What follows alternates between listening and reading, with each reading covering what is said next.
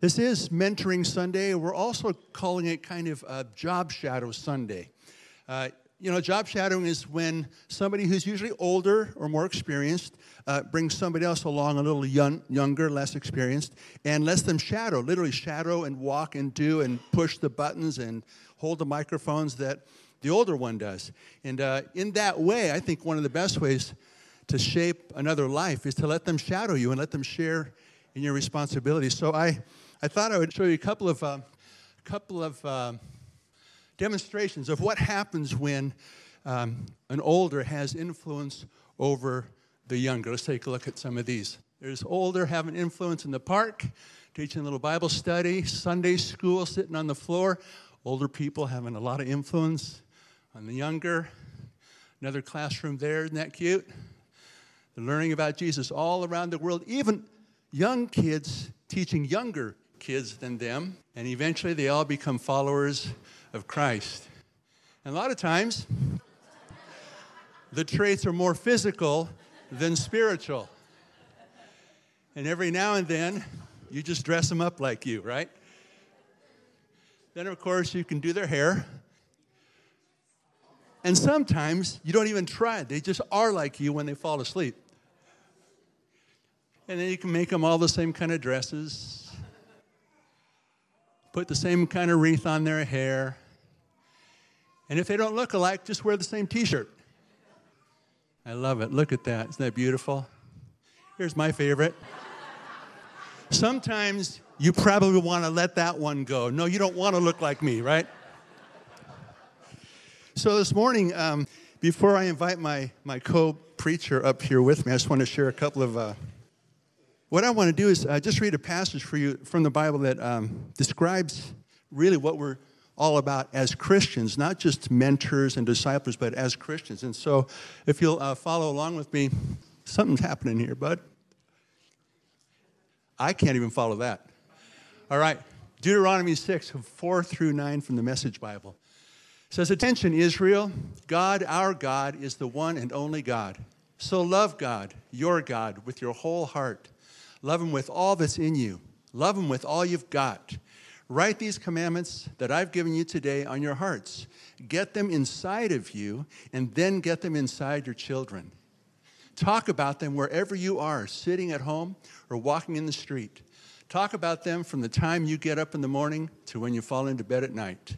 Tie them on your hands and foreheads as a reminder. Inscribe them on the doorposts of your homes and on your city gates. So here's what I'd like to do. I'm going to invite uh, my co pastor up here and let him take us to the next step. What we're doing today is uh, getting ready to baptize a couple of folks, and um, one of the ways that we shape the lives of other people is to let them duplicate what Jesus himself did. So I would like you to welcome Mr. Joshua Allen.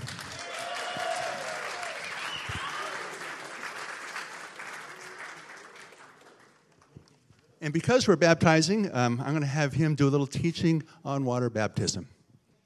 Good morning, church. Um, in Romans 6 4 through 7, the Bible says, Being baptized, we were buried with Christ into his death. Christ has been raised from the dead by the Father's glory, and like Christ, we also can live a new life. By being baptized, we have been joined with him in a death like his so we will certainly also be joined with him in a resurrection like his. We know that we used to be was nailed to the cross with him.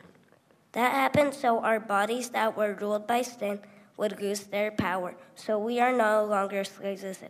That's because those who have died have been set free from sin. Water baptism is our chance to tell the world that we are followers of Jesus Christ. We are telling our friends, our family, and all the angels and the demons that we are no longer belong to this world. We belong in the kingdom of God.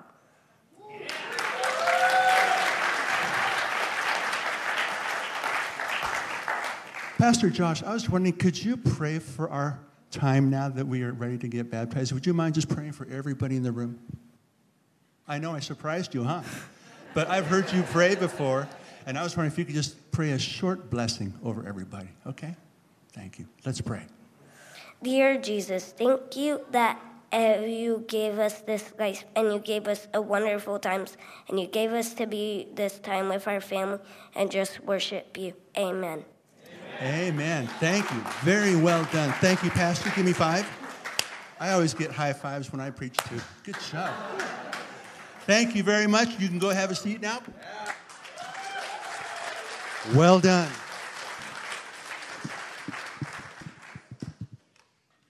So, as I was saying earlier, um, you know, water baptism is a, an opportunity to duplicate exactly what Jesus himself did.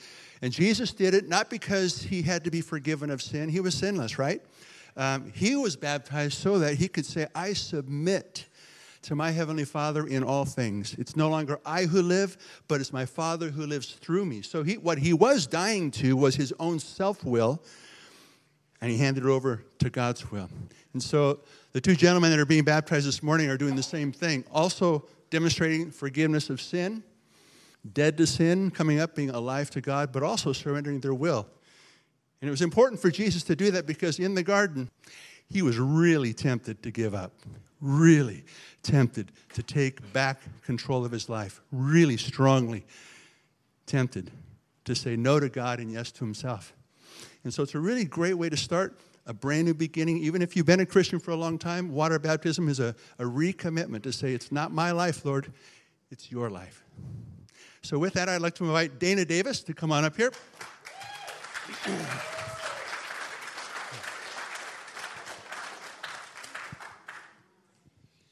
So, what you want to do is step down, step down, and then sit down right in there, okay? Yeah, all the way down. How's the water?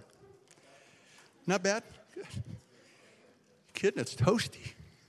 It's awesome. Oh, I'm not supposed to touch the water with a microphone, sorry. Okay. Woo! Hallelujah. Well, Dana, we've known each other for a long time.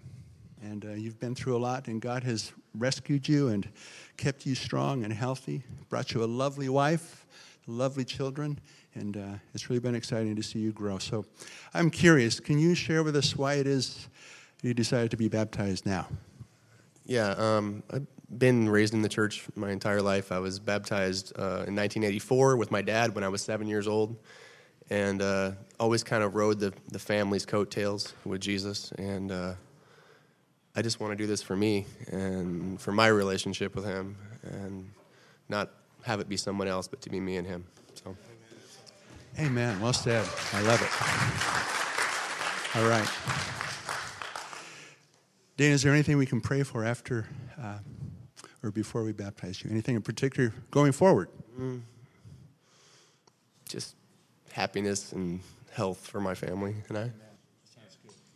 We will do that. I'm going to put this down and then I'm going to lay hands on you. Okay. Can you hold this? Thank you, Lord. Lord, we praise and thank you for Dana. We thank you, Lord God, that he has chosen of his own free will to say, no, now it's my decision to follow you with my whole heart, not ride on anyone else's coattails. It's my decision to be baptized, become the new creature that I already am in an even fuller way. Lord, we ask that you help him to resist all the temptations that come his way, Lord, so that he can actually experience what it means to be dead to sin. And Lord, we pray that you would fill him with his Holy, your Holy Spirit in a fresh way so that he can actually experience what it's like to be alive to God, new creature in Christ. Father, we pray that you give him strength and joy and peace in his home and in his heart, Father. Help him to lead his family just the way you Amen. I baptize you in the name of the Father, and the Son, and the Holy Spirit.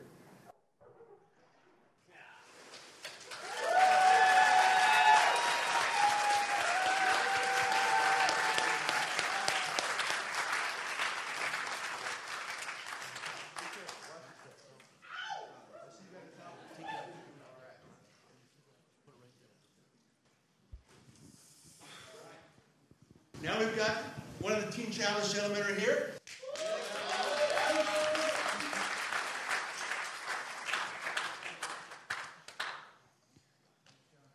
Well, I'm proud to be standing up here with this guy. His name is John, John Rains.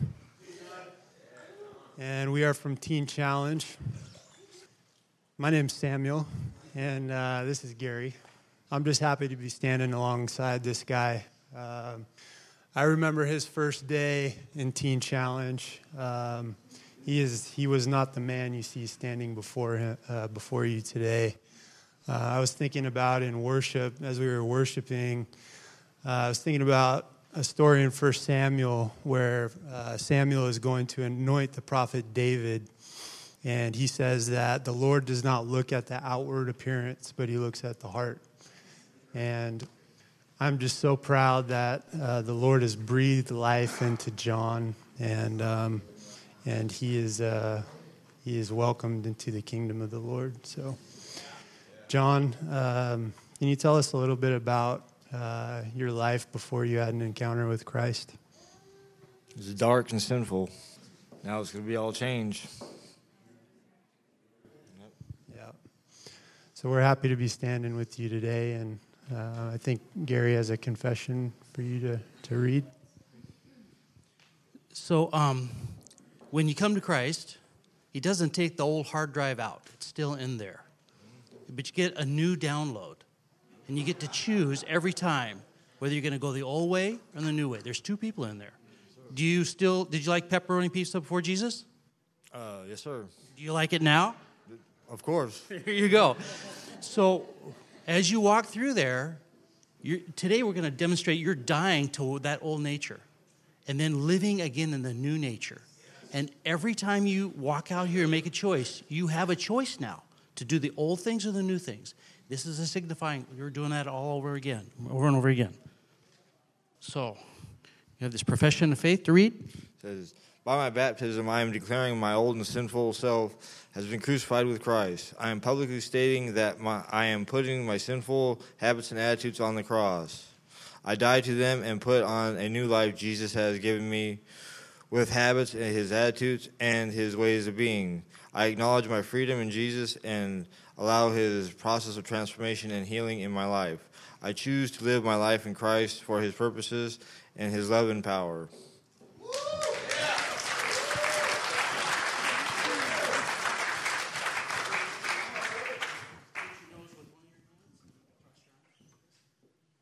On your profession and faith, I baptize you in the name of the Father, and the Son, and the Holy Spirit.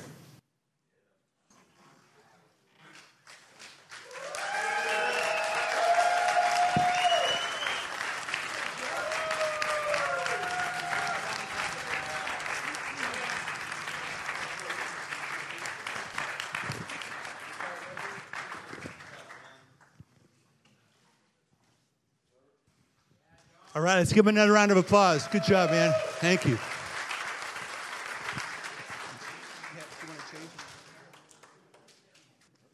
All right, praise God. That is so exciting. If you have never been baptized in water, or if you were baptized as a child and it didn't really mean much to you personally, we'd love to do that and uh, celebrate with you. And uh, we need you to sign up ahead of time, though, so we can send you a Bible study and get your heart ready. And uh, next time we do this, we'll do it with you. Hey, I've got a, a couple more comments, and we're going to dismiss all the kids who are not working in an area of ministry right now. Kids, thanks for being with us. Give the kids a hand as well.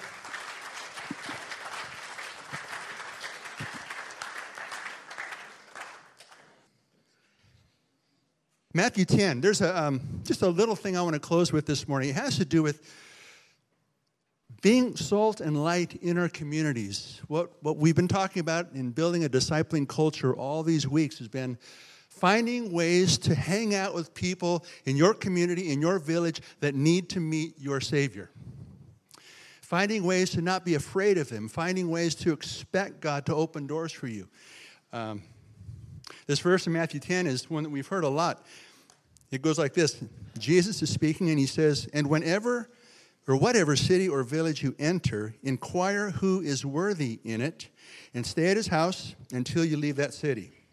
As you enter the house, give it your greeting. If the house is worthy, give it your blessing of peace. But if it is not worthy, take back your blessing of peace.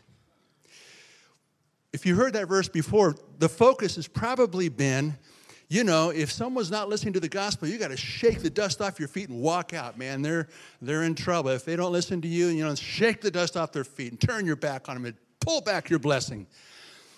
But we often miss the very first part. where Jesus says, Wait, if they allow you to enter into your, to their house, bring a blessing of peace and stay with them until you're done in that city.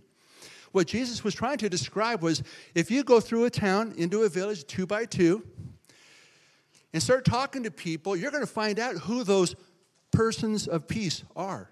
You're going to find out the ones who are open, ready to open their hearts and their homes to you. But if you don't talk to them, you'll never identify them. You'll never find out which ones they are.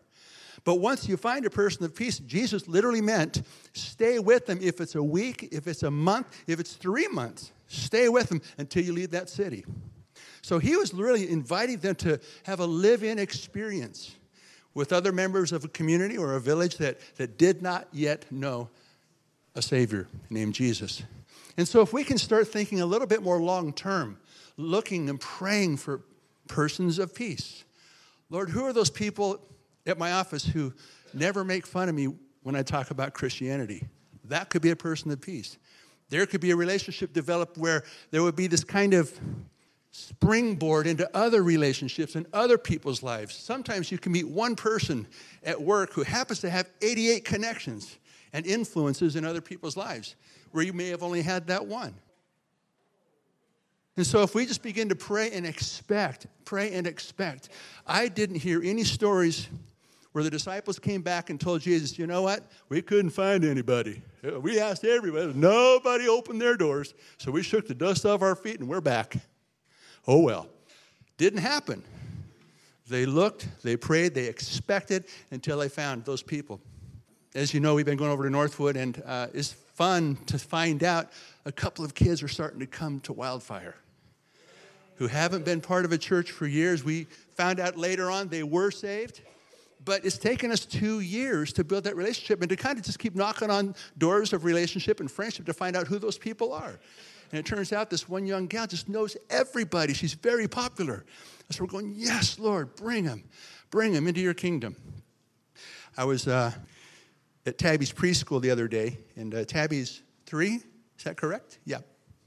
And so preschool, and there's about 20 other three-year-olds in this, you know, room where there's activity centers and there's a little book center and there's, you know, crafts and this snack table. And it's just kind of a nice, beautiful, big play area where parents and their children just basically play together. It's not a, it's not a learning like lecture sort of class. It's um, hands-on sort of thing.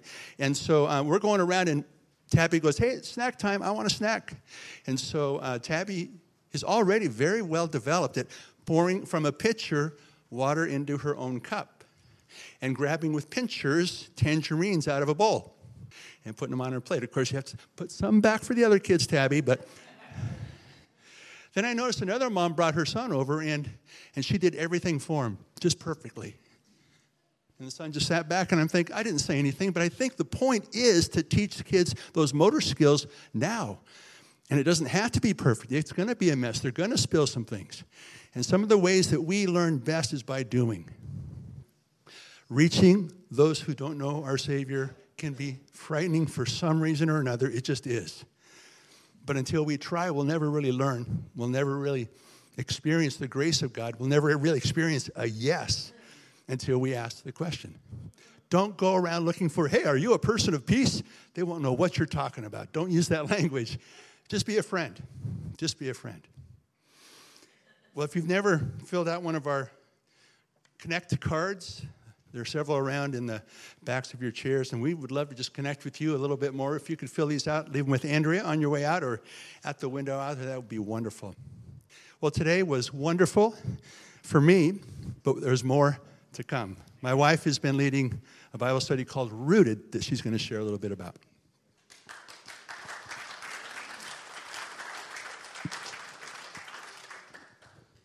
Thank you, honey. All right, we're going to do a little more worship here. So, could everybody stand up, please?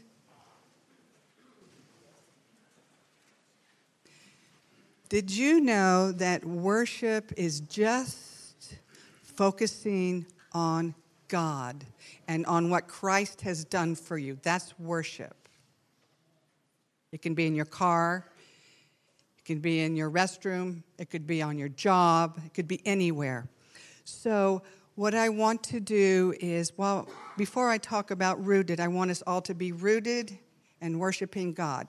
So, what I want you to do is take a breath, and I want you to close your eyes. And Father, we are going to worship you for just a minute. We are going to stop. We're going to think about you. We're going to focus on you and what you have done and who you are and who we are becoming in you. You alone are our focus, Lord. Not the people around us, not the stuff that's going on in our lives, but you, Father. We, we choose to worship you right now. We choose right now to be rooted and grounded like the cedars of Lebanon next to the river of life that flows from your throne, Father. We just receive that. Just wash over us. Wash over us, Father. Wash over us, Father. Mm. We worship you, Father, in spirit and in truth. Thank you for your living water, and we just soak it up from our feet. Let it travel up finally to our brains, then back down into our hearts as we worship you.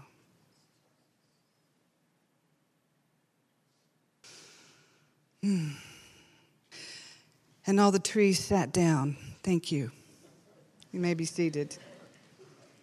So, Rooted is a what some people would call a discipleship program. I call it a worship program because the focus of Rooted is all about God. Rooted began in Africa, in the um, country of Kenya. And somebody from California went to Kenya and they went, Oh, wow, what you're doing is really working. We could actually use that in the United States. Is that beautiful or what? Yes, it is. Mm. Just think about that for a minute and I'll make no comments. So, they took the rooted program that was in other cultures in Sri Lanka and in Kenya and I think Haiti, and then they revised it to make it work for us so we could actually be God lovers, God worshipers, God focused people. Now, what I have discovered in my few years of ministry is that we had this idea that when you find Jesus, we all look like this. We all like all, all the same. And we're kind of small. What I found out in Rooted is God is the focus. God made us like this. This is a cookie tray, hand fashioned, piece by piece in Peru. Everyone is different, no two are alike. And so when you go through the program of Rooted for 10 weeks, you don't go through it with the idea that God's looking for us all to be like this, so everybody's the same, and your feelings and your experience, and we're all going to do it the same. And how you pray, we all pray the same, and we all give the same, and we all see God's story the same. No, it's not like that at all. In fact, I put these on the table every time we meet so we don't trip over ourselves. It is non judgmental, it is focused on the word, and as an individual, made and fashioned in God's mind and hand, you choose what you're going to believe in. And you have the word to measure everything against. And sometimes you are ready to go, hmm, I didn't really see that right. Hmm, I think I need to adjust that. And you're with a group of people that will allow you to share where you're at and help you along your journey. But your journey's your own. And it's like um, anybody here gardener? So I grow artichokes, which you're not supposed to grow up here. Christians are like artichokes. We are in an alien world. We are not supposed to grow here. But we do. And I went out to see my artichokes, and I thought, ooh, it's a bad winter. They're never going to make it. They're never going to make it. So I, I, pulled off all of the old leaves, and on some of the leaves, I found real bugs. I mean, the, the snails, the slugs, the caterpillars, they made it through the winter. All those bugs are all those broken parts of our lives. And we, as artichokes, we can either decide to peel back that leaf, expose that little varmint, pest, pick it off, or we can just kind of keep it close, and next year the bug will be there again. Or, going through rooted, you kind of peel it back and go, oh, I see that. You see that? Should we take it off? Should we keep it? And you can decide to keep that bug for another year because the plant will survive because God has planted that seed. God has planted you where you are in an alien place, and you get to choose how much fruit you want. You get to choose how healthy you want to be. So, I would urge you when we do this for women again in January, please consider signing up. You will be in a safe place. You will learn your story, God's story, and how you can grow and become the woman, and if you're in a men's group, the man that God has called you to be. And you're going to be one of those Christians people could actually stand because you're real, because your story's real, and you and your God have a real relationship, genuine. So we are going to do a cardboard testimony, and I'm not going to put this in the water.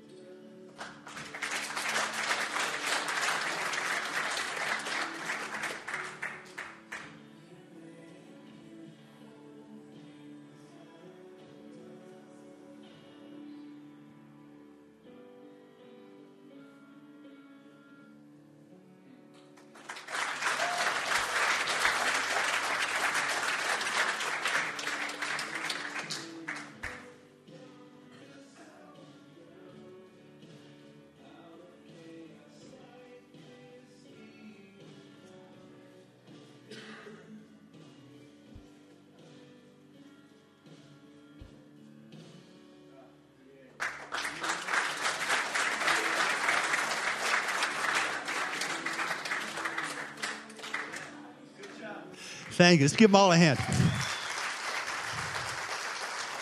Thank you, Jesus. I'm so encouraged.